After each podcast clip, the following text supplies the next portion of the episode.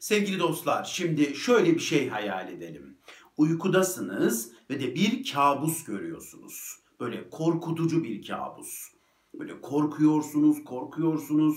Böyle korku tırmanışa geçiyor ve bir noktada yatağınızın içinde böyle sıçrayarak uyanıyorsunuz. Peki o noktada ne oluyor? Böyle bir iki saniye ortama bakıyoruz değil mi? Olayı bir anlamaya çalışıyoruz. Şuurumuz yerine geliyor, odamızda olduğumuzu anlıyoruz. Yatağımızda olduğumuzu anlıyoruz, güvende olduğumuzu anlıyoruz. Ve sonrasında şu şahane, şahane ötesi cümleyi kuruyoruz. Oh, kabusmuş. Bu o kadar önemli bir cümle ki, o kadar şahane bir cümle ki.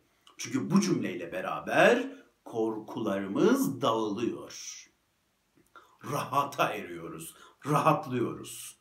Ve hatta sonrasında başımızı yastığa koyup uyumaya devam ediyoruz. Şimdi bu örneği neden anlattım?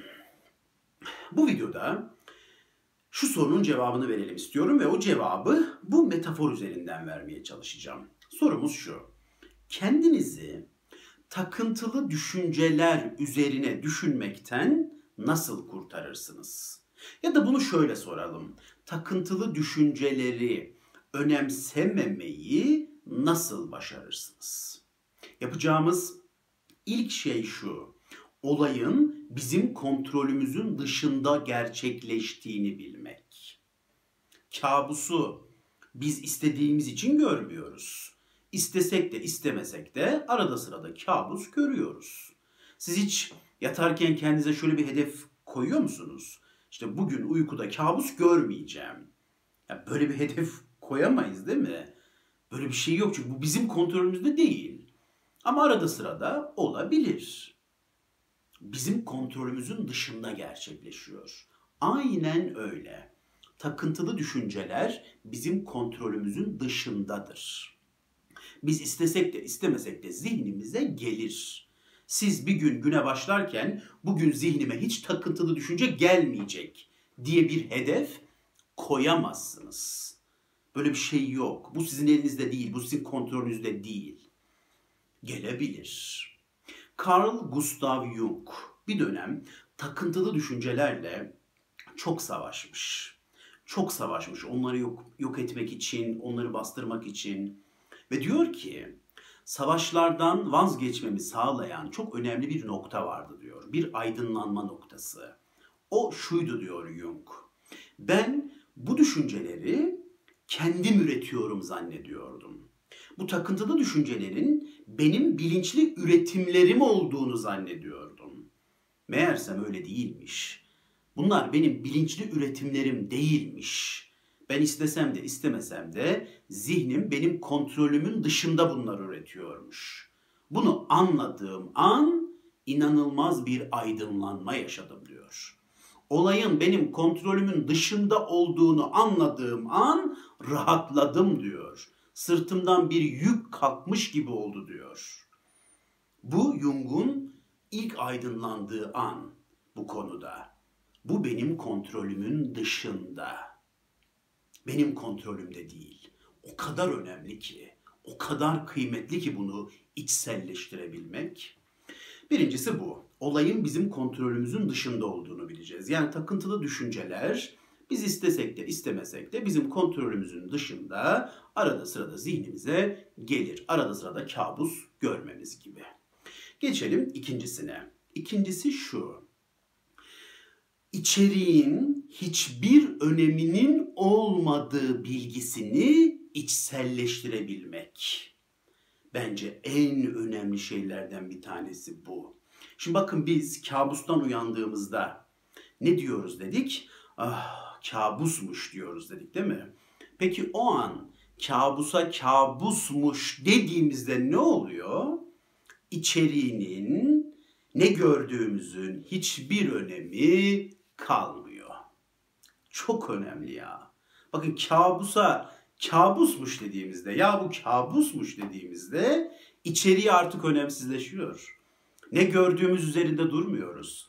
Kabusta neler olduğu üzerinde durmuyoruz. Hiç umurumuzda olmuyor hatta. Çünkü kabusmuş bu dediğimizde önemsizleşiyor içeriği.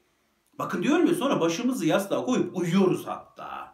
İçeriği artık bizim için hiçbir şey ifade etmiyor. Çünkü biz onun bir kabus olduğunu biliyoruz. Aynen öyle. Obsesyona obsesyon diyebilmek o kadar önemli ki. Siz obsesyona obsesyon dediğinizde ya bu bir obsesyon, bu bir takıntılı düşünce dediğinizde içeriğinin hiçbir önemi kalmıyor. Çünkü takıntılı düşüncelerin, obsesyonların içeriğinin önemi yoktur. Ne derse desin, ne söylerse söylesin, hangi görüntüyü getirirse getirsin hiçbir önemi yok. O bir takıntılı düşünce, o bir obsesyon. Ne dediğinin hiçbir önemi yok. İşte bu o kadar önemli ki içeriğinin hiçbir öneminin olmadığını içselleştirmek çok büyük bir adım. İşte bu da ikinci yapılacak şey. İçeriğinin hiçbir öneminin olmadığını kabul etmek ve bunu içselleştirebilmek.